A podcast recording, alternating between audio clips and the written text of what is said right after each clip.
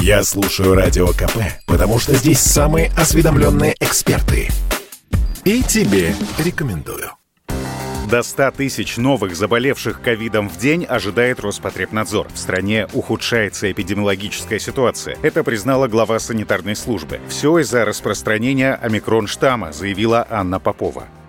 То, что сегодня мы видим, к сожалению, создает в пессимистичном варианте прогноз по возможному выявлению количества и растущему выявлению количества случаев, связанных с э, ковид-инфекцией, до шестизначных цифр на территории Российской Федерации при неблагоприятном развитии, как я уже сказала, и при несоблюдении тех требований, о которых мы говорим уже два года. Безусловно, надо быть готовыми к развитию такого варианта событий. Омикрон на самом деле, это доказано уже учеными в Российской Федерации, заразнее, чем все его э, предыдущие варианты. И у него более короткий инкубационный период, и он быстрее распространяется.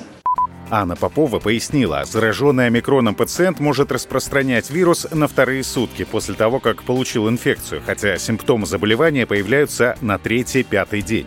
В Минздраве считают неверным утверждение, что течение коронавируса при омикроне протекает в более легкой форме, чем при заражении дельта-штаммом. Заразность при омикроне выше, но летальность ниже, заявил радио КП профессор вирусологии, главный научный сотрудник Центра имени Гамалеи Анатолий Альтштейн. Заболеваемых, к сожалению, нужно ожидать. Ну, я не думаю, что шестизначная цифра, но пятизначная возможность. Чего не нужно пугаться. Все, что будет происходить, не носит такого смертельного характера, который намного хуже того, что у нас было. Это не так. Примерно у нас будет вот то, что было, будет очень большая заболеваемость, но этот вирус отличается более, гораздо более низким летальным эффектом. Поэтому тут будет тоже на то же. Увеличится количество больных, но умирать будут примерно так же люди, потому что летальность вируса ниже.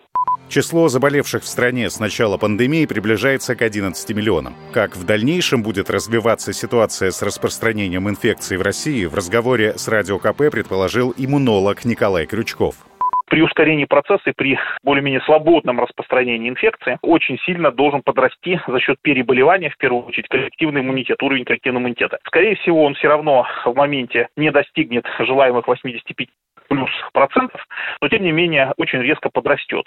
В результате где-то к маю месяцу, или в мае месяца, точнее, этого года, должна произойти серьезная глобальная такая стабилизация ситуации с пандемией. Это будет не победа над пандемией, не завершение пандемии, а окончание его, скажем так, острого и подострого периода. В дальнейшем также в следующие сезоны, например, осенью, зимой 22-23 годов тоже будут всплески заболеваемости, но соотношение умирающих к зараженным будут гораздо более благоприятны благоприятным.